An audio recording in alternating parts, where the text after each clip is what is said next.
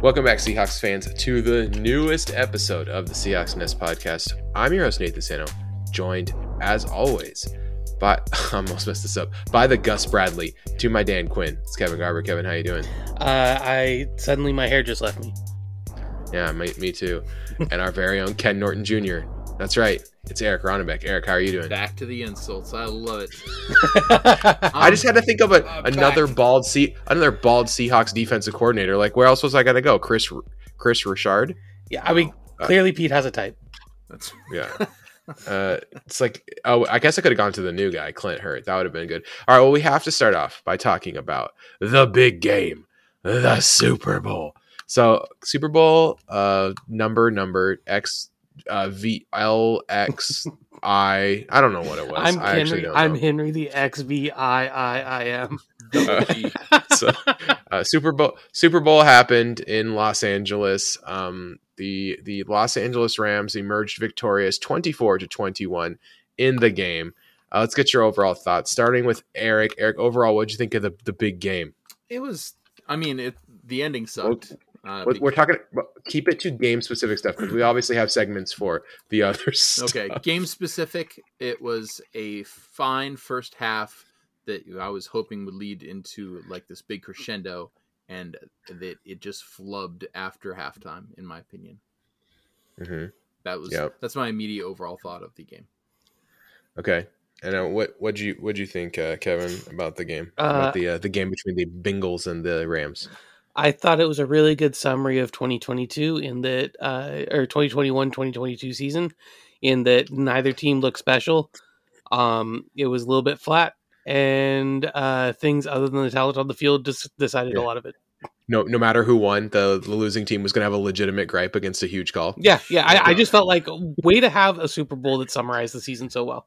Like, Put a like if, bow the, on if it. the if the Bengals pull it out, well, okay, we're going to be talking about that face mask touchdown. And if well, if the Rams pull it out, then we're going to be talking about this phantom hold. Like it didn't matter who won. Yep. It was it was bad for yeah. It's a bad look for the NFL refs. Refs had a year this year. Um, and I'm sure Okay. they'll do something about that for next Time to season. bring in the sky judge. I'm gonna talk. I'm gonna talk. I'm gonna talk a little, uh, little X's and O's here because I think that's uh, that's the, that's the thing. And I also rewatched the game on uh, what's it, the fast version. uh, I watched rewatched the fast version of the game afterwards because I Is that wanted the version to be that's able about to talk family? X's and O's mostly because I thought that what Cincinnati did seemed like something the Seahawks could do defensively. Um, I really liked the way that they mixed up their safeties and they they play they played like an idealized version. So the Rams came out and they wanted to do the Pete Carroll offense. They wanted to run and throw it deep, right? Yep. They really went for they were looking for deep shots and they were running. And the way that that Cincinnati kind of uh, contained that and attacked that was really really good. The, they ran into problems when the Rams stopped trying to bang their head against the wall and just decided, hey, let's just look for Eli Apple on every play and throw at him. And what's funny is when Eli Apple was on Ben Skowronek and Van Jefferson, it, it, was, it didn't work. But oh, they kept finding him. You know, he kept getting matched up with Cooper Kupp, and then that was the that was a problem. So, so yeah, I um. I thought that was interesting. The the I thought the Rams did a good job um, shifting their game plan at the end of the game to kind of match what the the Cincinnati was doing, and Cincinnati didn't have that last counterpunch. Uh, they did get kind of hosed on a bad call, but, not, But- nothing to say that the Rams might not have just scored on that fourth down anyway. Well, and Eli that Apple third and was- one call, if they don't do like a, a just a, a really vanilla run to Samaje Perine, who's not their best inside runner, like Yeah. I felt like that was a that was a great example of just trying to be uh like two steps too clever. Because they're like, oh, we'll bring in Perine because then it might look more like it's going to be a pass play. But it's like, okay, but he's also worse at running, and also Joe Mixon can catch. Yeah, and a Bengal so Bengals offense on the field, like they they were con- they were doing a good job, like kind of containing Aaron Donald and limiting the damage, and they were doing it by just having like a guy just one on one him, right? And you know, oh, over the course of a 60 minute football game, no surprise that starts to break down a little bit. when you Yeah. try to when you try to take the best football player on earth, maybe the best football player position neutral ever, right? Three defensive players of the year is, is a feat that I doubt many people will be repeating. And you take him and you you just eventually, yeah, your your your trash guards aren't going to be able to contain him anymore. And on the last play of the game with the season on the line, he was one on one against a guard that was he was far superior to. And at the end of the game, you know, like normally when guys say stuff like uh, "I'm Hey, going hey, to hey, retire after this Quinton game," Spain, yeah. Akeem Adeniji. Come on, I. Sorry, that's all I got. For a long time. Also, Uh, Isaiah so- Prince was getting whooped by um, Von Miller. That was that was Yeah. also a problem. they were they were just getting whooped by Von Miller. Period. He was just having a great game. yeah. Second half, that was um, a big adjustment by the defense. Yeah. They, but the um Aaron Donald after the game when he said he was going to retire, normally I just like think that's like talk, you know, like they just won. But like he's the way he said it, where he was like, This was the last checkbox that I needed to check off. Um, it really does feel like he he's more likely to retire than most would be considering his age and level of play, right? Yeah. most guys playing at that level at that young of an age they wouldn't actually retire but he really does have very little left to prove. Eight all pros three defensive player of the year awards like this is the best defensive player of all time or close to it um and i mean he's just dominated his position to such a degree for so long. Um yeah i wouldn't be surprised if he did walk away or maybe he walked away for a couple years while the rams were trash because because that's the rams are gonna have problems next year right? They have they're gonna have to hurt a little bit and getting rid of aaron donald does it solve most of their cap problems and then they can just focus on like retooling the roster but they might replace like five offensive linemen you know it's it's a it's a problem Yeah, because it'd be they're gonna do. kind of surprising at this point if Whitworth doesn't walk away on this note. Like, Yeah. uh, like age it's four- kind of at like age what else 40? is he waiting for? At age 40 this feels like what he was holding out for right Yeah. So yeah, I'm I'm uh I'm Aaron Donald watch. That'd be great for the Seahawks if he walked away for sure. I mean, I don't think the Rams will be as good as they were this year, no matter what. Like they're kind of a fringy wild card team. Well, You look Probably at like the, uh, rumor that McVay's threatening to go to the booth? yeah. uh, I I I, don't I don't believe buy I don't that. buy, I don't buy that one. It's good leverage, much. though. it- I mean, it's fun, but but I mean, He wants- he's super young. he- Why would you do it? He's the youngest coach in the NFL, and the, he wants them to back up the money truck. Right. And Or he, he- could just go be. John Madden. They should back up the money truck. He's he's legitimately extremely good. Yes. So so yeah, they should they should do that. But um I'm yeah, I thought so the, Ra- worried the about Rams Rams next year though, because if you look at the Super Bowl, like, was this like an all-time great team? No. It was a it was a very good team. It was the, the thing that I liked about the Rams did this year is they really knew that this was the last year of their window. Like the next year was going to be tough. They already had to get rid of a couple key secondary pieces going into this season, right? And had to kind of retool around that. So now they're going into next season, they're going to have to get rid of a couple more key pieces probably and and go cheap a couple more places. And so uh, I think that was good that they they pushed all their chips in the middle. They said A lot of Jared Goff's the- Jared Goff's the problem. Um, we're going to trade away Jared Goff and get Matt Stafford. And then we're going to, yeah, like anytime an opportunity arises where we can get a good player for cheap, we're going to do it. We don't care what the cost is. And they got Von Miller and they got Odell Beckham. They convinced Odell Beckham to come. And those guys mattered. Odell Beckham was on his way to, uh, you know, MVP, MVP caliber performance in this game. And yeah, right. They talked him out of going to Green Bay. They brought him to the, to uh, LA instead. And Do you think they just showed him the weather report for both places and they were like, come on? I think they really, I, I think they, I think what this is the rumor, and I think I believe it, which is that they explained what his role would be on the team because he fits perfectly as their X receiver. Yes. Right, like in their in their de- offense, their idealized version of their offense, they have three wide receivers on the field, and they have one X on the top of the formation by himself, uh, and that player is Odell Beckham, and Odell Beckham is basically the prototype for what they want that player to do. He's basically perfect for it. He, he's really good at what they want. So then on the other side of the field, you know, I kind of want Odell to go back to the Rams just so you can see like Odell. Okay, from like a football nerd perspective, I don't want him to go back from a Seahawks fan perspective because because the brutality of having Robert Woods and Cooper Kupp and Odell Beckham, I think would be that's that's a nightmare. Yeah, please stop. Uh, because they're Kupp all and Woods are completely interchangeable, and Beckham could play And- any of those roles, but like he also just can win ISO routes. And- and even too though like the way that they want to play with the guy in the slot and the and the X and then the guy on the outside like those guys all fit the roles perfectly right Mhm. Cu- Kupp's perfect uh, woods is perfect for those those uh, jets the jet action they like to do and all that stuff and and of course odell's perfect in the x role so i i'm glad that it seems unlikely that they'll be able to keep odell although if aaron donald leaves maybe that becomes a, a little bit of a, a thing Also, All you right. wonder what the ACL, what his asking price is going to be. Yeah, it could be a little could be a little a little cheaper. Um, you never know. We could we could use an X receiver. Seahawks. I wouldn't we say can no. uh, maybe we can go get Odell Beckham. I mean, it, it would be nice to have him playing in the X and then DK in the uh, Cooper Kupp role and Tyler in the Robert Woods role, Keep or DK. dreaming. I mean, we we did jet action with the good wide receivers at the end of the year. Maybe, There's Maybe rumors of him coming here. I mean, it could happen, but it would. That's that's after the cuts. That's after all that. Um, okay. So you guys ready for t- to talk commercials? Sure. All right. I thought we were going to maybe your- harp on why they didn't use Joe Mixon more, but No, we got to save the sailed. I mean, I don't know. Joe Mixon's their best player. They should have used him more. I agree. Okay. Eric, what was their what was your number one commercial? What's your best commercial? I mean, you knew that I was going to say that Mattel commercial with Barbie and He-Man.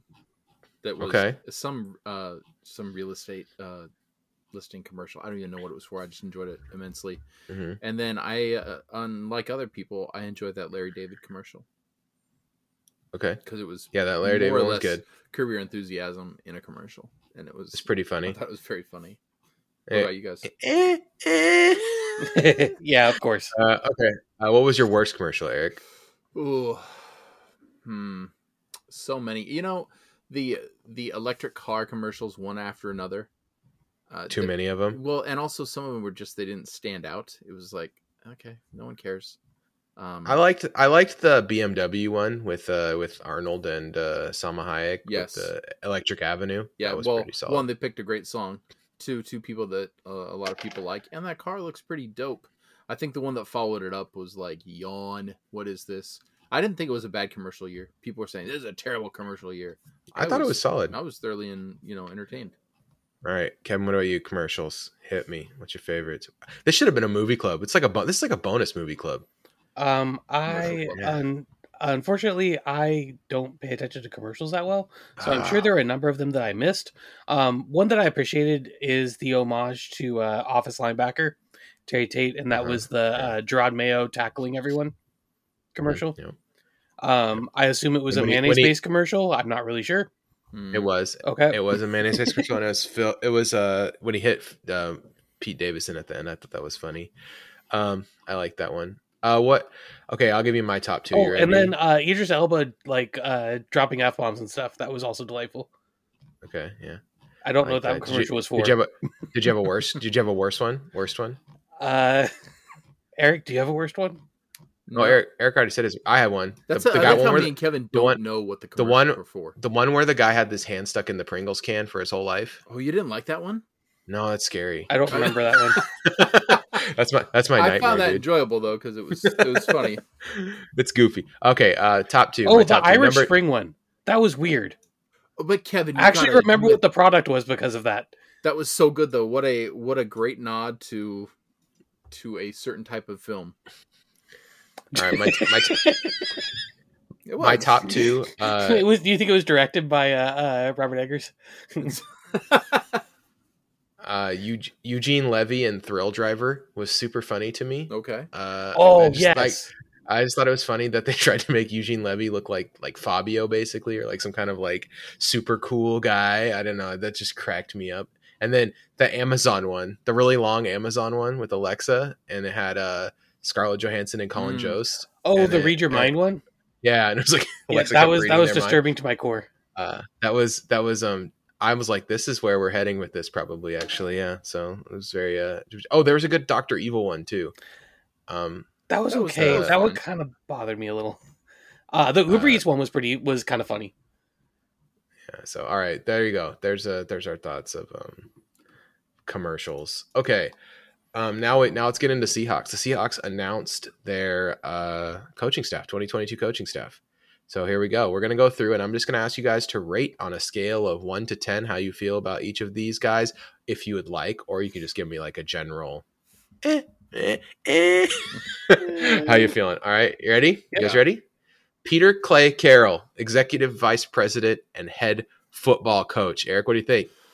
Let's go on. I'm gonna use the. I think we'll probably use different rating systems. Out of the five star rating system, Oh, oh, I said 1 to 10. Now we're doing 5 stars. Okay, I'm ready. all right. I'm ch- I'm changing. I'm cutting all my numbers in half. I'm cut, I'm, and I'm not going to give you halves. I'll give this a four, only because Okay. I don't want to to forget all the success we've had with Pete Carroll. And it's not like you know, there's all these amazing coaches growing on trees that we know about. And uh, as as bad as we we hated Super Bowl 49, the ending of that, uh, it wasn't quite as bad as the ending of the Bengals Super Bowl with Zac Taylor, um, where it, it just seemed like an even worse decision. So I, I don't want to uh, get sick of winning and dismiss Pete. So yeah, four stars, baby. Yeah, I'm with you. Four stars. Uh, I think Pete Carroll really made uh, some moves this offseason with his defensive staff that made me think he might be uh, he might be all right. He might be doing better than uh than I thought. So I'm I'm into it. I'm a, I'm I'm a fan. I thought I thought I think Pete has realized that he needs to change what he's doing on defense a little bit, and the hires show that. And maybe we'll talk we'll talk about those hires in a little bit. But yeah, I'm a, I'm a big fan. Pete Carroll. Kevin, what do you think? Uh, Peter Clay Carroll is. Uh, let me let me put it this way. Um, when we're talking about him potentially being let go, the conversation immediately turns to who are you replacing him with, and oh man, it was not exciting. So I think that's something that I have to keep into consideration in this. Was there? There's not a lot of head coaching candidates out there that I want more than Pete Carroll. So that puts him in above average for me. I do agree that I'm excited about some of the coaching staff changes, but what I need to see is does he pay lip service to the change by hiring the guy or does he make the change by letting them do what they can do so i can't give him credit for making the changes yet until i see what next season looks like so with that in mind i'm giving pete carroll three out of five dad shoes All right, uh, Clint Clint Hurtt. I think they. Um, we'll go in uh, reverse order. Kevin, go ahead. All right, Clint Hurtt is somebody who, um, this type of hire is normally something I'm not super excited about, just kind of promoting from within. But the more I read about him, the more I was looking into him as part of the coaching search, the more excited I got about it. Um, I do like his background with the Bears. I do like his background as a college assistant because I think a Pete Carroll coaching staff does best when it has a teaching focus. The other thing is, when you talk to guys like Cliff Avril, uh, he said in interviews that Clint Hurtt's the kind of guy who will go out there and he'll give an opinion, he'll back it up, he'll explain himself. Uh, he's a man of very strong convictions as a coach and as a football mind. And one of my big criticisms with Ken Norton Jr. was that I felt like he was out there running the script that Pete made and was unable to make any alterations or improvements himself. I don't think that's Clint Hurtt. I think Clint Hurtt's a guy who has thoughts, has plans, has ideas about how to make a defense work, and it's going to be a little closer to like a Dan Quinn um, type situation. So I'm going to give five out of five beautiful shining domes. Man, I'm excited about Clint Hurtt. I think they've really surrounded him with a lot of great, uh, like smart defensive talent as well, which should give him every chance to succeed. Um, and I love having a defensive line focus coach. Uh, I, I want, I would love to see us generating uh, at least more consistent, quick pass rush. So yeah, I'm excited about Clint Hurtt. I'm also right there with you. Five, five, five out of five. Eric, you with us? I'm going three out of five. Eric, why do you Oh, why do you hate uh, Clint Hurtt? Because I need to be a little more realistic in my optimism. I I'm like every this time of year and especially in the preseason, I get excited. Look at our schedule. Yeah, we're gonna blow this game, but man, we're gonna win all these games. Look at how this season worked out for us. I would love to agree with you guys and say, yeah, I think Hurtt's gonna be great. He's gonna do his own thing. Remains to be seen. Cautiously optimistic. Three out of five stars. All right, uh, Larry Izzo. Uh, I'm gonna say speak for all of us here because I think we're all gonna agree.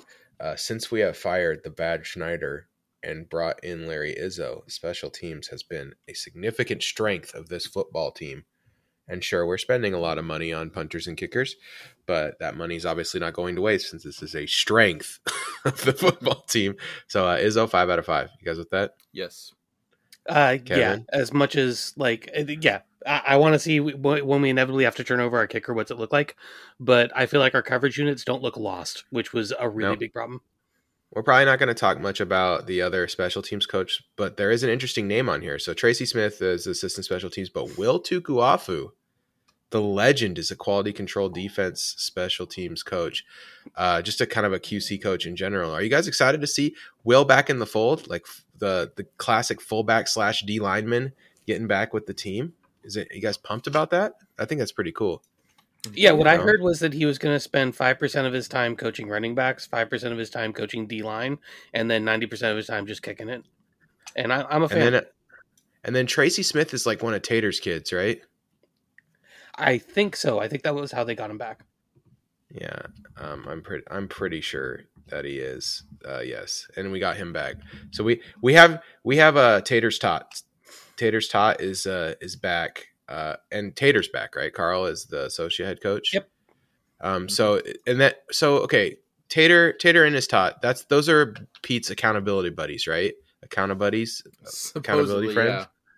Uh, how do you feel about that? Do you feel about that? That is that working? Is that a good situation, or I don't know. I don't really know how to feel about it. This isn't to be honest with NA. I don't know how we can answer this because how's it working? How's it working? Not good. We missed the playoffs last year. Yeah. Not. Okay. So um, the one thing I will say is that if Pete genuinely feels like that's people that he can lean on and get advice from, then I like that he's keeping someone around who can be in his ear. Uh, so that's the best thing I can say about it. I wish it was somebody he couldn't directly fire. That seems like a problem. Hmm But Yeah. and then the fact that his other accountability buddy is someone whose diapers he once changed also seems problematic.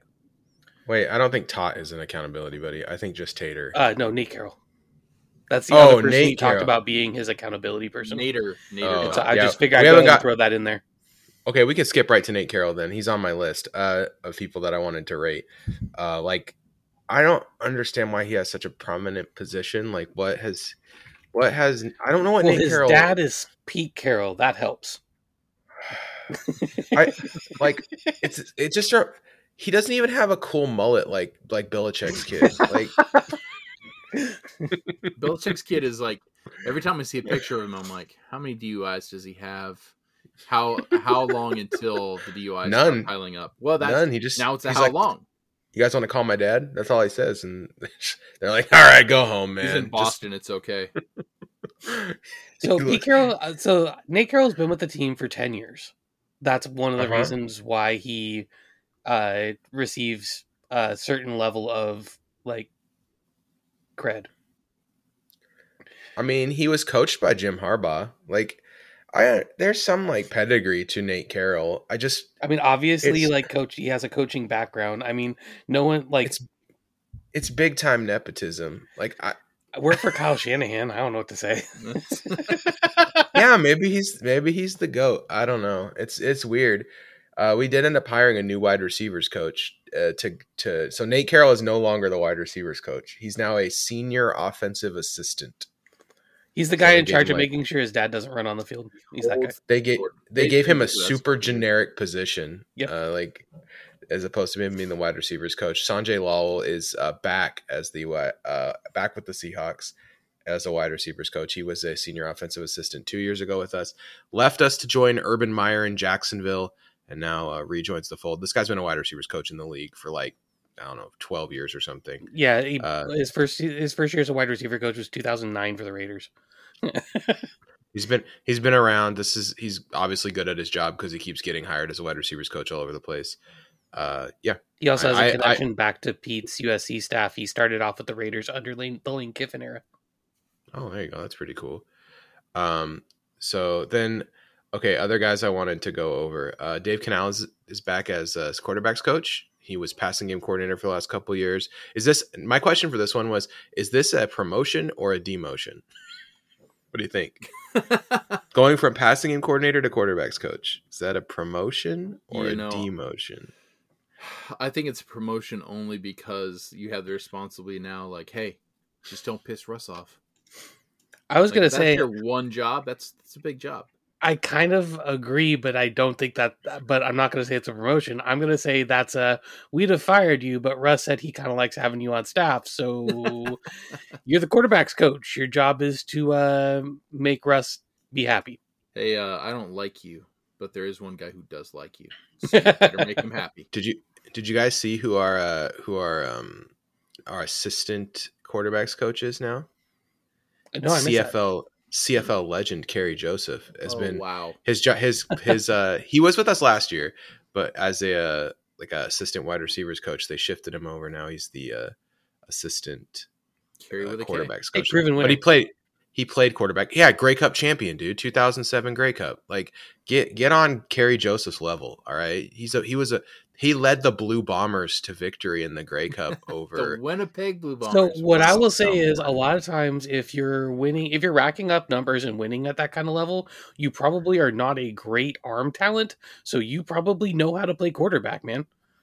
Well, the thing about the thing about CFL, and he won the MVP that year too, uh, in 2007. The thing about the CFL is, is that like because of the rules, running quarterbacks that that have questionable throwing skills can freaking rule in the in the like he had that season he had 4000 passing yards and 750 rushing yards with 13 rushing touchdowns. Oh, maybe you'll be able to encourage Russ to run again. Like, Can come on, players man. be in motion in CFL rules? Yep, they can be in motion, Forward uh, motion, with- moving yeah. forward motion one of the balls. So the the snap snaps a big arm motion so that everyone can kind of get on the same page. It's very interesting. I CFL is actually kind of fun to watch if you ever get a chance. All right, um, Andy Dickerson's been brought up to offensive line coach. How do you feel about that one, Kevin? Uh, I thought good? it was pretty inevitable. Five stars. Uh, I'm going to go four out of five uh, afros. Um, he was brought over Yeah. by Waldron. We kind of thought this was going to happen. Uh, I feel like there was a bit of a. I think there was a little bit of a growing pain situation um, with the offensive line transitioning. If you look the first half of the season versus the back half of the season, the first half of the season, like Duane Brown had a lot of trouble. Um, a lot of our veterans kind of had trouble settling in, and I wonder how much of that had to do with Solari also kind of learning how to teach that system.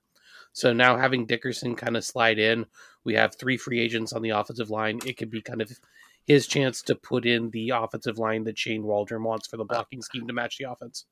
Another thing for me with Dickerson is Dickerson, um, the Rams under his tutelage took a lot of mid round offensive linemen and turned them into quality starters. And so I think that it's a good choice to have him because that has not happened under Solari, in my opinion. Um, I feel like he take he takes guys and they are kind of are what they are, and then they get injured. That's that's the Solari experience so far with me and watching him coach offensive line. So I'm pretty I'm actually pretty uh pretty jazzed about Andy Dickerson moving up. I think Solari's fine. He was an old hand. It was nice to have like but Cable Dickerson's took ready. threes and turned them into ones. Solari took threes and turned them into threes. And maybe Mm-hmm. Dickerson could take threes and turn them into fours. Yeah, fours and fives. Yeah, exactly. Um, all right, so Dickerson, we're we're all we're all in on him. We love. I I here's the thing, Dickerson. I couldn't remember it uh, much about his like previous coaching experience, so I went just went to the page and I remember. Then I saw the picture of him and I was like, oh, it's that guy. That guy rules because that guy just has cool hair. he does. He has cool hair. Do you like Andy Dickerson's hair, Eric? Uh, Andy Dickerson's hair is a five out of five. The coaching call, uh, I'm going with a three out of five again. Eric, why are you doing this? Because if we fired Solari because he was kind of in the way of Waldron's offense, that's fair. That means that we are basically running Waldron's offensive line. Not a bad thing.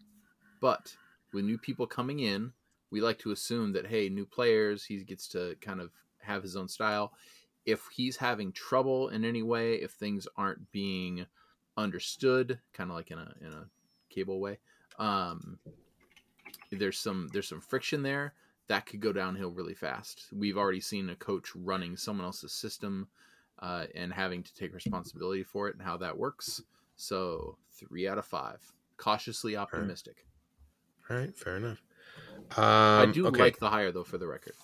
Um, other guys that just been around for a while. Aaron Curry's back. Um, I like that we have DeShawn Shead as the assistant DBs coach again. Oh, dude, you're gonna A leave out two big ones. No, I'm not Working leaving up for anyone it? out. All right, I, all I'm. I'm just kind of like cover making sure everyone knows that I read all of these names. Okay, Then- because I just Chad like Morton don't want got the someone. run game coordinator job. I don't really want people to tweet me later. Okay, so, Ch- so Brad Chad Chad Morton, did- assistant wide receiver coach. Chad Morton kind of moved. Uh, Chad Morton came uh, came over. He's getting the um, he's moving from assistant special teams to run game coach. He uh, he's taking over for Dickerson, I guess. I mean that, that like I said, that these are not promotions or demotions. They're like side motions. There's I lateral Well, changes. I mean, Chad Morton kept his running backs coach job. He just added run game coordinator to his uh to his uh, thing. Chad Morton's fine. I thought the running backs. I mean, he can't. He's not. It's not his fault. The running backs are always getting hurt. Like he's doing the best he can, Yeah, that's Ivan. right? Like like he's been the running backs coach since 2017. I think our running backs kind of generally perform really good when they're healthy, right? But just like just like Chad Morton, our um our running backs have career-ending injuries. Uh, like Woof. I mean, he did. He had a, he tore his ACL and his career was over in Yep. 2006. So, uh, but but uh, Chad Morton was a good special teams guy too. So it's it's interesting. Like he started out as a special special teams coach, but then now is coaching running backs. It's been a nice journey for him. Okay, um, so okay, got to talk about Carl Scott, right? Uh, Carl Scott is going to be our defensive pass defensive passing game coordinator and defensive backs coach. Carl Scott was a coach for the um, Minnesota Vikings last year. Uh, they were their secondary was um, Yikes! Yep. But we also agreed it improved as the year went on, which is a good sign. yeah, but he was the coach. He was defensive backs coach at Alabama. Brought some very good defensive backs into the NFL. Uh, he also was at Tech, and he's he's been a, a long time college coach. Um, he's only 36 years old. He's very young. Um, nice counterbalance to Pete. Like Pete's really old, and he brought in a bunch of young coaches here. And I did. don't think it was to have people he could control. He knows that he needs some fresh ideas, right? Yeah, 43, know- 38, and 36 on the new defensive coaches. That's Yeah. really young. Yeah. So Carl Carl Scott. What do you think about Carl Scott, Kevin?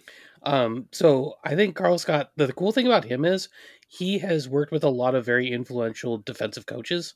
So he'd have been Zimmer in Minnesota and Nick Saban at Alabama, but he started his career out at a D2 school working under um, uh, Dave Aranda, who two cool things about that. Number one, uh, former defensive coach at LSU uh, under some really good defenses, and now he's uh, head coach at Baylor, who's um, putting together a really pro- good program again. And number two cool thing about Dave Aranda is that uh, he sounds like the Cookie Monster. So I highly recommend that you listen to an interview with Dave Aranda if you get a chance to do that. He has a great voice. Um.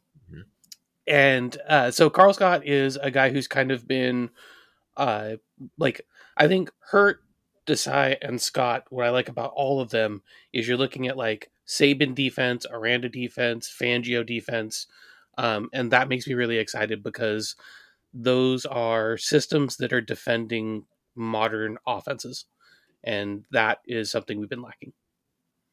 So uh, I am not sure how great of a defensive backs coach Carl Scott is, but I know that um, players have liked him at all of his stops.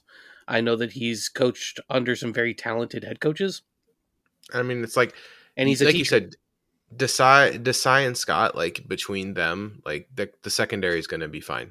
Like it's you would it's- think, yeah. I mean, Hmm. like like Eddie Jackson gives Desai a ton of credit for his development in the NFL, and I think like this that's kind of it might be like a safeties corners thing, right? Like where Desai is working more with the safeties on a day to day basis, and and um uh Scott's more with the corners. Scott's more yeah. with the corners, and and it's kind of like that, and then and then they come to they all come together and put their heads together for the defensive game plan. But like, yeah, it's uh like you said they, they picked a young group and a, and a hungry group, and I I feel like it's I'm pretty excited because all these guys kind of had just one year at their last stop, right? So they all feel it feels like they all have something to approve right here, right?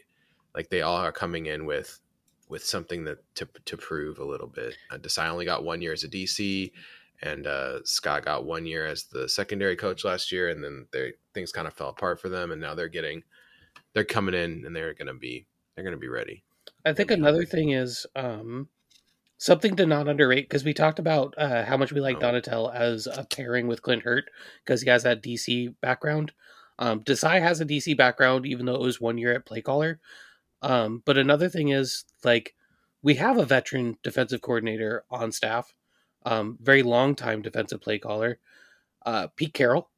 So he can Yeah. definitely also um, work with Clint Hurtt on kind of those game day things because I know Sean Desai was uh, Vic Fangio's like right hand man at in Chicago on game day, so he really sat next to and worked with right right alongside one of the premier defensive coordinators and defensive head coaches in the NFL, and so with that background for him and then Pete Carroll on staff, I think there is a good support system in there for Hurtt on game day. All right. So Sean Desai was a super hot name uh, throughout this offseason. He um, he ends up being c- kind of brought in as our assistant head coach defense. So Eric, um, how excited were you about the Sean Desai hire? You know, I'm good with it. Um, seeing how uh, the, Jake the- Heap said it was no easy feat, Eric, to get him to come here. is, and So I, we know why did he Russ say that? Yeah, that's I mean, maybe. Um, I like this hire. I'm going to give it a, a four out of five. I like how we are having a different, uh, a break in coaching, and I feel like that will be a little easier for people to. I don't want to say point figures. I'll say take responsibility when things are going good and bad, um, or maybe not as not as good as we want it to be. Um, it will also have, like we talked about before, a fresh take for Pete Carroll, and also a lot more people in the room. They all can lean on each other, more ideas. Uh, I like this a lot. I'm going four out of five on it. I'm gonna read a Jake Heaps quote here, and I think it, it's why I'm excited about the Desai hire, and I think Carl Scott is a nice um, compliment to to it all too. Um, it says Heaps said, number one, the autonomy in which the game plans and the overall coach, coaching structure would work. Sean Desai wanted to not just be a member of the staff, but to have a say and to have a clear working relationship in terms of putting together game plans. How all that's coming going to come together. He got the sure, assurances he needed on that end. Very big. I don't know how he knows that. Oh wait, he talked to Russell Wilson, but but uh, but but I mean, if that's true, like if if Sean Desai said, "I'm only coming in if I have good good," you know, if I'm really involved with the game planning and I really want to be a big part of that, like awesome, like that's good. I mean, we gotta. I think that those Fangio concepts will work good with the with the personnel we currently have, and um, it won't take a lot of additions for us in the draft to um to really make it work. And I, it's a great, it's a huge get for us. It's really, it was re- he was had a lot of interest for DC jobs all over the league, and I'm guarantee there's a ton of teams that would have hired him to the position that we hired him to, right? Just some kind of generic AHC slash secondary coach position, I agree. right? Yeah. Like there's probably 32 teams in the league that would have been willing to do that. So for us to get him to be the team that scored him, it's a it's a nice it's a really nice hire. I'm very very very happy about it. So Uh, any more comments about this, Kevin, uh, before we move on? Yeah, one thing I thought you and I could talk about real quick because we keep making reference to the Vic Fa- Fangio scheme, and so just to give a quick kind of rundown of what that means. So uh, it means a lot more uh, going back to the four three defense, which means we should have a lot less of dropping our defensive linemen into coverage, um, which we're all happy about. Uh, Okay, so can we can we go back even one step though? Yeah. This this Fangio defense is like all over the NFL now. It was very pop. It's starting. It's very popular starting this year. So Brandon Staley is like the the big guy that everyone knows. Um, he was a linebackers coach with Fangio. He went to LA to be the DC. Now he's the head coach of the Chargers. Uh, the Packers have Joe Barry, who runs, who's a Fangio uh, acolyte.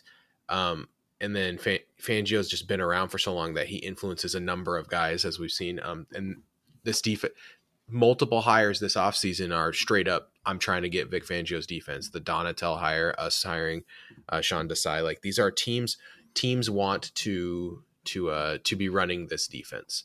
So so let's just like kind of start with that. This is the hot thing right now. And yes, Pete Carroll being he's being proactive. He's trying to get on this. But if you know a lot about the Fangio defense, it's uh it's Pete Carroll. it's Pete Carroll not gonna, a huge difference from what Pete likes to do. Pete Carroll true. gonna like Pete Carroll gonna like this. So go ahead, uh, Kevin. I have a lot of I have a lot of stuff on this actually that I was kind of saving for a, another day, but I We can go deeper on it another day. I'm always happy to. nah, Um, I, I want to talk about it now. You're gonna get me going. So All go right. ahead. So you're talking about a lot of two safety shells, um, Yeah. which we're geared towards doing. And again, you're looking at those like cover two robber looks that we used with uh, box safeties because the big thing is you're looking at four three over and four three under schemes. So four So, down let's- linemen. let's start with this: the safeties in a Fangio scheme have to be good athletes.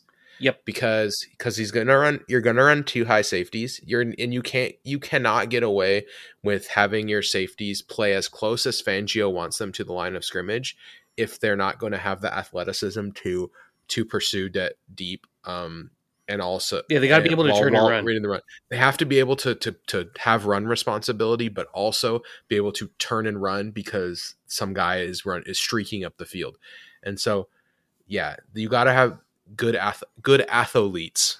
Um, Athletes. yeah, so yeah, that's that's fine. Uh, the other thing is you're not going to get a lot of blitz looks. You're going to get a lot of pressures with four, but what you might see is, um, like strong side linebackers and uh defensive ends might have very similar roles. You have um defensive ends who can play inside of the offensive tackle and play like a hybrid um DT slash D end look. All of this should Yeah, feel, like- feel very familiar. Yeah, so like like um in a Fangio four three, like the three tech is gonna be like almost over the tack over the tackle sometimes, and the uh the other side defensive end is gonna be like on the guard almost. Like they're gonna play way these way over fronts or under fronts, and just like have guys hanging out. But then the uh, other outside linebacker, like you said, like for us, that's probably gonna be like Darrell Darrell Darrell Taylor. Taylor, and it's gonna be like he's gonna be blitzing. Like he's not gonna be he's going to be coming on a lot of plays. So what what you need is you need your you need your left DE and your and your uh, outside linebacker to both be able to kind of drop into coverage and not embarrass themselves. Uh, like like um like for Denver, what they use is they use Bradley Chubb, right? Yep. Like Bradley Chubb, Bradley Chubb doesn't embarrass himself as a coverage guy. Um, he you'd want him to pass rush a lot because he's real good at it, but, but you don't have to. And then of course Von Miller is going to pass rush ninety five percent of the time, but you just want him in the five percent of the times he does drop back to not totally embarrass himself. And then you need that that other defensive end to be able to stand up when he's inside, like not be able to just get mauled over by a guard. Yeah, he So should be kinda- able to it- like actually hold an edge in a run game. Yeah, it's it's kind of um it's kind of it's interesting because it, it it does allow you to mix your fronts without being um just kind of uh overcommitted to putting a bunch of like exotic blitzes or or stunts and stuff like that. You're, yeah, this you just- isn't a you- Schwartz blitz package. This is um, what Pete Carroll likes, which is getting talented dudes and then letting them do stuff. Yeah, getting guys isolated, like getting guys, you know, one-on-one opportunities to to work. You know, or, or Chubb's going to go just against a tackle, or Exactly. or Von Miller's going to be just against a tackle, or you got uh your in, your inside guy just one-on-one against a guard and hope that he can really work that guy. Yeah, because So- what you'll end up with is like Poona will be just one up on a guard, and they have to decide can our guard handle getting bull rushed by Poona Ford, or are we going to block with our tackle because everyone now has to slide as far as possible to the left all at once, and so now all of a sudden, um, like their tight end is trying to block our blitzing uh It- linebacker, and it's like that's not something you want. it does help a lot too if you have a guy like a Al Woods on your roster who can just like fill up space Yep. and like take up space in the middle of the field because that guy that guy is going to do a lot of work if he can draw two blockers on every play and that's that kind of unlocks a lot of the defense so you need one of your in- you need one of your inside guys like this is why it worked in LA so good A double right? team eater, yeah. they, they'd have like Aaron Donald getting double teamed on every play or put you know they've had they have a, a number of big DTs they put next to Donald that Yeah, you Great really Gaines want is good. Uh, A'Shawn Robinson is a run stuffer. you really want to double those guys because they take up so much space and if you don't you know they get an arm on your running back it screws up your whole run play right so also, if they get any so- level of penetration, it literally takes like a second to run around him because he's just a massive amount of human, which throws off the timing of run plays. All right so so that so we talked a little bit about fronts do you have anything else you want to say about fronts before we move into the coverage uh, Um, stuff Uh, yeah, no, that's that's pretty much it. It's it's just a lot of um, getting pressure with four, which we all know is what a defense wants to do most of all, and uh, kind of a flexible use of your edge players, and so thinking about them more as edges than as strictly ends and linebackers. Yeah well so what do you think about the way that the these teams uh, these teams cover Um, so another thing that Pete loves, if you're a defensive back in the system, you have to be able to handle the run game. If we're going to bring in a slot corner, they have to be able to play the run like a linebacker. um, your cornerbacks need to be able to do outside contain because the way that he, you might have a tight front in the middle to be able to stop them from doing up the gut runs, that means that your corners need to be able to come in and make a hit. You're saying something without saying something here, and it's Fangio's favorite thing, which is he wants every secondary player to be versatile. Yep. He he does not want like a one trick pony like like a Ramsey's actually like a real big departure from kind of guys he usually has where where Ramsey, but we saw it this year. Ramsey played a lot more zone, right? Yeah. Uh, they they they they were willing to kind of say, okay, we're going to sacrifice the fact that you're the best one-on-one coverage guy on earth. We're going to sacrifice a little bit to make you fit in our system a little bit because you'll still be awesome, right? And it still worked. But but um, because they were running the Fangio defense this year, but man, he loves doing that. And man, a guy like Jamal Adams in a system like this, yeah, they uh, can really use the Swiss Army knife nature of him. Yeah, this is the perfect. It's kind of the perfect def. One thing that I love about it overall is that uh, Jamal Adams needs this kind of defense to be at his best, and right now he's probably our most talented defensive player, but we're not really using him the way that he should. This defense should, and I'm not saying it will, but should be able to just get everything that you can out of it. Because, like you said, Kevin, we want to the, the, safeties need to help in the run game. These guys all need to be Swiss Army knives. Like this, this is just it's so so perfect. Um, yeah, because so yeah. the thing is, like, okay, so if we take a snap, Jordan Brooks can play robber roll box safety to allow Jamal Adams to blitz. And that is something that like a Vic Fangio defense wants to do. Like that that is a thing in that defense. Um, so yeah, Jamal Adams might be up on the line, basically playing strong side linebacker in a 4-3 over system, which turns him into a defensive end. And it's because um, the rest of the defense is swung over, so your weak side linebacker is actually playing over your three tech, and so Jordan Brooks is going to be playing weak side linebacker and dropping into coverage. And he's going to occupy like the box safety role other defenses would have. And he's enough of an athlete where he could do that. And so, it, yeah, a lot of that flexibility that we want, that's something this is designed to take advantage of. Um, it would make me really excited to see Diggs back. And I think it's going to be fascinating to see how we cover the slot corner role because typically you're looking at four down linemen. A lot of times you get three linebackers, but they've done a lot of two linebacker sets. And the thing is, is like this also leverages Brooks and Wagner in the best possible way because the thing a Fangio defense will do is they'll play five one boxes where like it looks run, it looks light, it looks like a light box. So a lot of teams will see it and they'll they'll either audible into a run or they'll call run plays into it. But if you have if you have the the horses to do this five one box with in the Fangio style, like it's it looks like a light box but it's a trap like it's a it's a total trap because if you fit if you fit up nicely like these guys are gonna just we're gonna eat we're gonna eat people's lunches with this it's it's it's super interesting because it'll be um, all about taking on their blockers at the point of attack and then just letting brooks or wagner sift to the ball and both mm-hmm. of them are excellent at sifting to the ball and making yep. stops in the run game yep hmm. i'm and you'll see a lot of safeties coming up to take away crossers, which is something that just killed us last year. It's it's a key concept to have a guy, um, you know, just come up and, and beat up crossers. And I, don't I don't, I'm very excited about the potential of the the Fangio defense. Yeah, if, if we re-sign Rasheem Green, he's a great fit in the system. Uh, Darrell Taylor, Darrell Taylor has a really good fit. Uh, Alton Robinson uh, makes a lot of sense as a pass rusher in the system. Like we've got a lot of dudes on roster that make a lot of sense in the system. Kerry Hyder with his inside outside flexibility, playing like a um, what is it? Uh, the playing the inline defensive end role uh, makes a lot of sense. On this team. I'm saying if he does, that that's a role that he fills well. I don't know if he will for sure. Um, yeah. I think we can get a lot of guys that'll fill that role, but I think both Dunlap and Hyder would be good in that role. So the thing about Vic Fangio's defense is you have to have, um, especially at safety in the especially in the middle of the field, you have to have horses. Mm-hmm. You can't you can't get away with like mediocre talent. So if we are real serious about running this defense, we already have the we already have Jamal Adams and we already have the linebackers. Um, we do need to bring back Quandre probably, and we need to make sure our defensive tackles are either re-signed or or we need to expand there, right? We and I mean that literally. mm-hmm. Like we need a big big dude like Al Woods. We need a big big Washing guy. We need Eric's washing machine with arms. Yes. Yeah, my man. It's So it's so, So, so yeah, when, when we get one, it's always like, ah, there he is. I'm that's my that's my uh, that's my thought on that. It's like you got to be strong up the middle. I think we could get away with slightly lesser cornerbacks as long as they tackle good. You know, and it seems like that's the kind of guys we have right now. To be honest with you, is good tacklers. I don't know. Trout Tre Brown's going to tackle in the NFL level. He's small and he hasn't had a bunch of time to show us that. So that could be a, a potential. But he's Uh, fearless, and you know he's going to hit. I just we just He's don't know gonna- how well he's going to tackle. He's going to try for sure.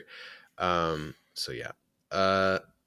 That's it. And uh, yeah, if you search about Vic Fangio's defense, I mean, there's lots of information out there about it. That's really great. Um, it's really interesting. And uh, yeah, if if it's the system we're gonna kind of hybrid in with the the Pete system, I think it's a good one to do it, and uh, it will take away some of those crossers and some of the stuff that just kind of destroyed us over and over last year. Yeah, it's a logical step to modernize Pete Carroll's basic install, which I think might be why he's so willing to kind of invest in this, is because the tenets of this style of defense make sense to a guy like Pete.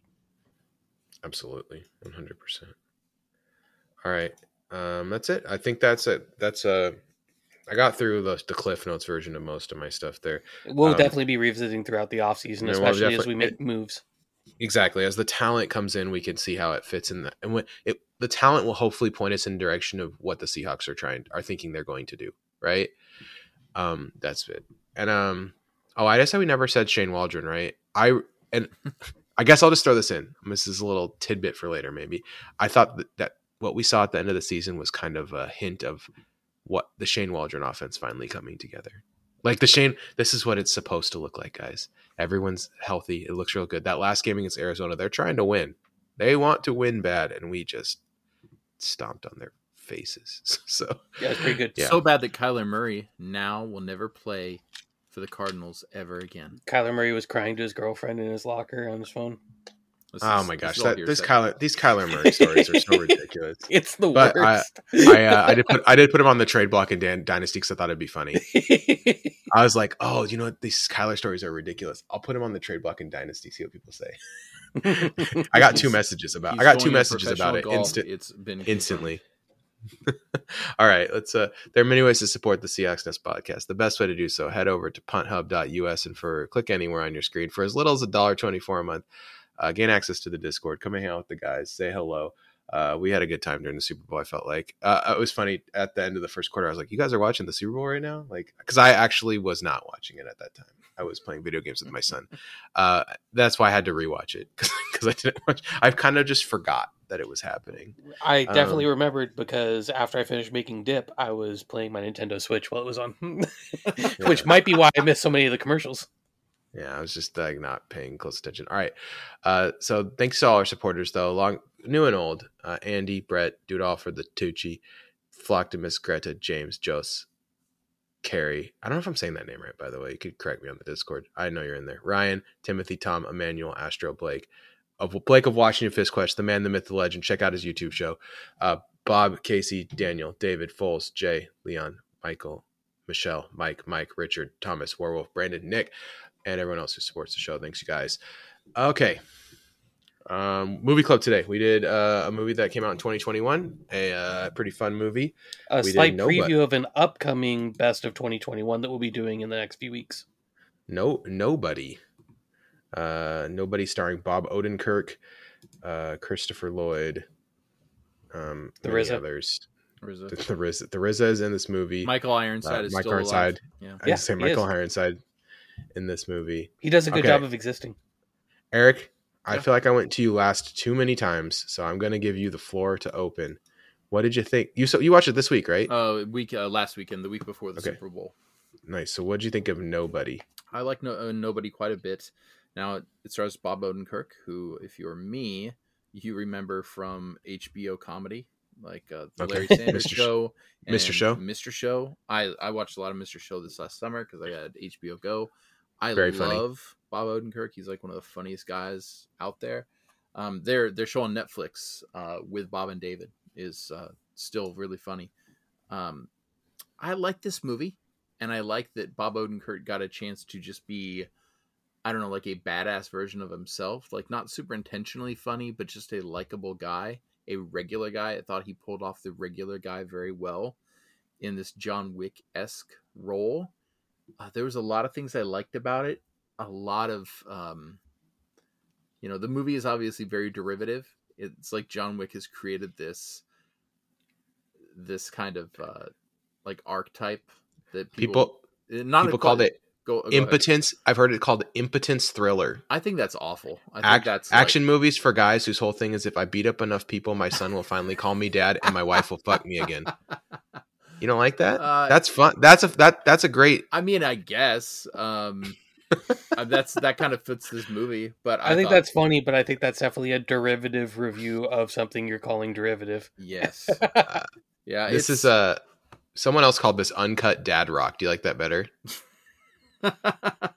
I think those are just trying to be kitschy and funny. I thought this was uh, John Wick, not as good, um, Okay. but That's also uh, it was a little smarter.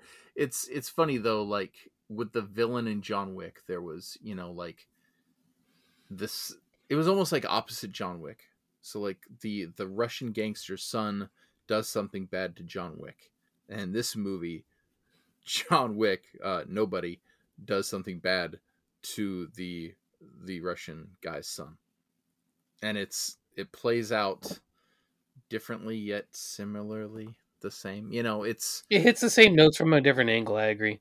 it's that's a great way of putting it, Kevin. It's Liam Neeson and Taken, uh, Bob Odenkirk and Nobody, John, Keanu Reeves and John Wick. These are all like they're they're you know it's like it's, it's punk rock. Like this is a genre. This is a genre now. Um, old guys beating people up. This is a this is a genre now. Uh, Yeah, it's a little bit like the dragged out of retirement guy. Yeah, and I, The the who you'd never like. There's nothing to say about this guy, but we'll wait. I can't. I mean, What I'm finding out is he's the most dangerous person that ever lived. okay, so that's my thing. Um, In- I would like to say, in- wait, can I say this real quick though? In nineteen in nineteen eighty seven, we had Danny Glover saying he was too old for this shit. In twenty twenty one, we have these guys just like going on these insane murder rampages instead. Like When Like, Danny Glover the- was 38, we've really progressed as a society. I was saying, as a society, we we have really realized that HGH can make things different for guys in their fifties. Anyway, you know, we could all thank Major League Baseball for this. hey, they all have great heads of hair, so that, that wraps it up. go ahead, Kevin. What were you gonna say? Uh, so the two things are so Derek Kolstad, the writer of this movie and the writer of the John Wick movies, um, I feel like he does an excellent job of establishing his first act quickly. Um, every character in this movie is established without basically having to break stride. And I think that's really cool. Like the opening montage kind of gives you the everyman aspect of Bob Odenkirk. And then you get the moments leading up to when he goes into the tattoo parlor and the dude catches a glimpse of the tattoo and then like proceeds to like bow out and like you hear like nine locks on the door. That might And- be my favorite part in the movie, Kevin. I it was like, Like, oh, thank you for your service. And he says it so like so humbly. It's it's definitely them trying to do the John Wick thing where where uh, he's like, "Oh, he stole John Wick's car," and the guy just goes, "Oh." Yeah. It was the, it was their version of that. What did he say? Enough. Um, yes, exactly. And it's the same writer, and I think that's a stylistic choice that he has that I really enjoy. Um, I thought it was funny how he would start monologuing and the person he was monologuing to would die. I thought that was a, a great little like ode to nobody listening to dad's stories. Um, and then the other thing is uh, uh, Ilya uh, Naishuller, whose name I just probably bu- butchered.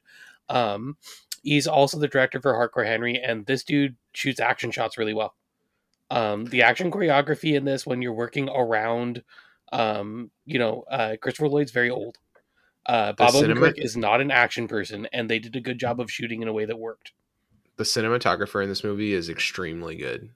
Um, I'm just going to throw that out there. It's the same guy who did the cinematography for Hereditary and Midsommar. Like, this guy, Oh, this guy, this guy is good, and like I think it definitely showed in this movie. Like, like Kevin said, they're framing up the scenes nice. Their use of lighting is really cool and interesting. Um, just, just yeah, it's it's well, it's really well made. You'd like no one who watches this should think it's poorly made. Yeah, I don't think you can walk away saying, "Man, the movie sucked." That that movie was just dumb. It was a bad John Wick. Like, if you want to be negative, sure. I thought it was just like, yeah, I was entertained and it was derivative, and I expected that. Well, the other Right. thing is like a lot of generic dad movies know that you're going to go see it because you know you just want to see Bruce Willis like make a finger gun or whatever generic dad movie you chose to make to watch. Um, this movie actually, from a movie making perspective, like Nathan was saying, um, it they made a good movie. The good movie genre happened to be dad movie. Yeah, Fair. one hundred percent. Um, I liked this review that I saw on Letterboxd. It said, "In the middle of the movie, my dad leaned over and whispered, "This is my Black Panther."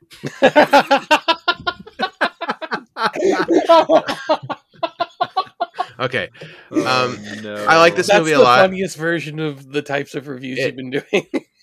it does. It does feel like, um, it does feel a little bit like store brand John Wick. I'm not gonna lie. Like it did. It's. I think it quite- knows that though, and that's it's part not of what I can quite forgive. as good as as John Wick. And the the way it feels the most like store brand John Wick is the music. I did not like the way the music in a lot of scenes either distracted or detracted from what was going on for me. And so um and I don't know I don't know who did I don't know who's the is, is Zariza did the music in this or is he just in the movie? I think he's just in the movie. Yeah. Okay. Well, I didn't like. Apparently, it was David Buckley. I did not like his uh his score.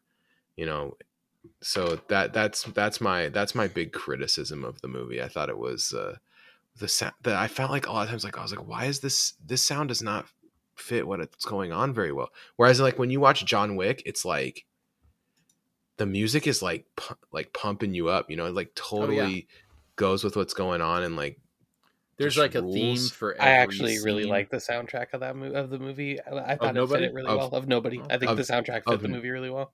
I'm not talking about the soundtrack. I'm talking about the score. Like Uh, like the okay, uh, the score was pretty forgettable for me, so I think that probably is a, a point in your favor. Um I don't even remember any of the like the soundtrack songs in the movie. Um like the the like licensed music was in the movie. Oh, I Was there definitely like the house. I definitely like the house being uh, was there burned heart, down. was to, there Heartbreaker by Pat Benatar was in this movie. there was a number of them, but the, I really like the house being burned down to "What a Wonderful World" on uh, vinyl. That was that was a, a quality choice. Okay. Um, but no, like the score I'm talking is what I meant. Like the that's what I was talking about. So yeah, the score was bothering me in, at times in the movie, especially at the end. So there you See, go. and I, my I wasn't, I wasn't bothered. I was more like Kevin. Like, yeah, I just kind of forgot about it. Okay, that's fair. Um, and then, anyway, three and a half out of five. I like it. It's good. Go watch it. Yeah, it was very Um, enjoyable. I give it a four because uh, I just have Seems- a really low bar for very much enjoying these kinds of movies. Seems like they're gonna make another one or make a crossover movie. Um, Or just make more weird Ooh, Liam movies in Neeson's this and universe. nobody so crossover. well, so the, okay, there's there's already like the after credit scene, right? Yeah. Um, that that hints heavily at a sequel. Um, different studios uh, made the movies, so that's a problem, a potential problem. Uh, Kolstad has said he he has written a sequel. It's not greenlit yet, and uh, that these and he's confirmed that these movies do take place in the same universe. That John Wick and Nobody are um, in the in the same. You know, it's. I don't And we just have to wait this. for these two He said- uh, to never I mean, he literally merge. he literally said it wasn't. It's not. He's not establishing a cinematic universe. It's just Easter eggs that confirms they're in the same world. But it's like, bro, that's what a cinematic universe is. So it's Like- gonna be like that. That I scene can't in wait for Sam Jackson to come out in the next Nobody movie and recruit everyone to the. He'll have army. his own nobody movie, uh, geriatric yeah. nobody movie. It's like that Um, scene in Collateral where Jason Statham, like, you know, gives Tom Cruise's character something. Like they're not in the same universe as the transporter, but it was kind of cool to be like, ooh, he just transported that briefcase to Tom Cruise. Yeah. All right. Well, if you like action movies, you'll like this movie. That's my review. Like it's it's a good action movie. Yeah. Um, and Bob Odenkirk's awesome, so that makes it more more fun. Even. Uh, would yeah, that's it. Uh, But do we all agree that this would be like the worst John Wick movie, or do you guys think it's better than John Wick? I, I think it'd be the worst John Wick movie. I think it's right Kevin? about there with John Wick three. Oh man, John Wick three so sweet. It just has some parts that drag Do you know what I like about John Wick three? the dogs. Mark DeCa- Mark Dacascos. everything Mark Dacascos is doing in, in John Wick 3 is like so up my alley. And also the fact that it's John or Mark Dacascos, freaking Jimmy Lee from the Double Dragon movie is like I don't even know how to deal with that. I love it so much. It's So, delightful. yeah. Yeah. Yeah, I want. I um From Double Dragon John- to Iron Chef to John Wick. What See, a move. the difference between Nobody and John Wick Three for me is basically just Mark Dacascos. It's like that that pushed it up a half star for me. That's uh, up to four. You know, that's all it respect takes. all, all it takes is a little Dacascos. So for Eric, for Kevin, we'll see you next week. Uh, go Hawks.